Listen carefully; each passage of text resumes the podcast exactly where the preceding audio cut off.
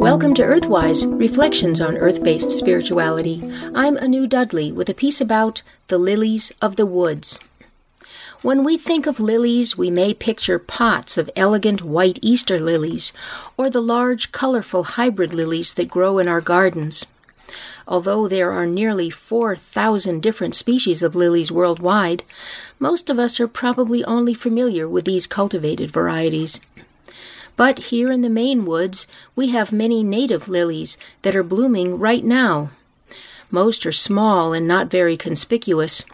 Nevertheless, they are sisters of the showy cultivated lilies and share the same heritage of the lily as the sacred flower of many ancient cultures.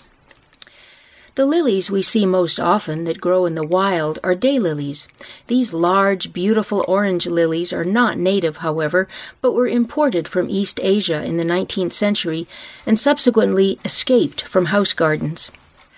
Another lily you might recognize is lily of the valley, but this too is an alien escapee from cultivated gardens. Our native lilies are far less conspicuous. In fact, you need to take off into the woods to find them, because they prefer to grow on the forest floor, blooming in the spring before the trees leaf out and block the sun. The largest wild lily in our woods is the red trillium, also known as wake robin, because it blooms so early. Each 10 inch tall plant has a single dark red blossom. Wake robin is also called bethroot or birthroot because it was used by Native Americans as an aid in childbirth. Solomon seal and false Solomon seal are also native lilies. Solomon seal has been bred up to be a more robust garden plant, but we can f- still find them in the woods in their natural form, with their bell like white flowers suspended along the underside of the long stalk. False Solomon seal sprouts a cluster of tiny white flowers at the end of the stalk. Another native lily, Indian cucumber, has delicate bell white bell-like flowers and an edible root that tastes like cucumber. Other Maine lilies that brighten the forest floor are clintonia, trout lily, bellwort, wild oat, and Canada mayflower.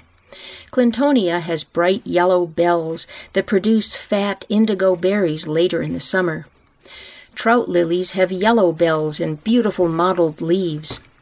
Bellwort and wild oat produce cream colored bell like flowers and grow no more than six inches tall, while Canada mayflower grows in profusion along the ground with heart shaped leaves and masses of tiny white flowers, and produces pinkish red berries in the fall. The white hellebore is our only poisonous lily, which historically was valued as an analgesic and heart sedative. Plant books advise you not to handle the white hellebore, however. It grows in wet woods and roadside ditches and is recognized by its unique ridged leaves and sprays of tiny white flowers. The lily was named for Lilith, the Sumerian Babylonian goddess of creation, whom early Hebrews considered to be Adam's first wife. But Lilith was much too strong and independent for him, so Adam left her for the seemingly more docile Eve. And look where that got him, poor man. But I digress. Lilith was so powerful that she did not need a man to inseminate her. She fertilized herself with her own magic lily. The lily was sacred to all mother goddesses, for this flower represented the self fertilizing power of Mother Earth. Juno, the Roman great goddess, conceived her son Mars using her magic lily. The lily was later borrowed by Christian iconography, showing the Virgin Mary being impregnated when the angel Gabriel touched her with what had become God's magic lily. The Eastern symbolic equivalent of the lily was the lotus, considered to be the source of all existence. This is why the goddesses and gods of the Far East are often seen standing or sitting on a lotus blossom. And I have to add that I admire the French for choosing the fleur de lis, flower of the lily, as their national symbol. If you do manage to get out into the woods this month, I hope you can find some of our native lilies and reflect upon their meaning, the self fertilizing power of Mother Earth. Blessed be. You've been listening to Earthwise Reflections on Earth Based Spirituality.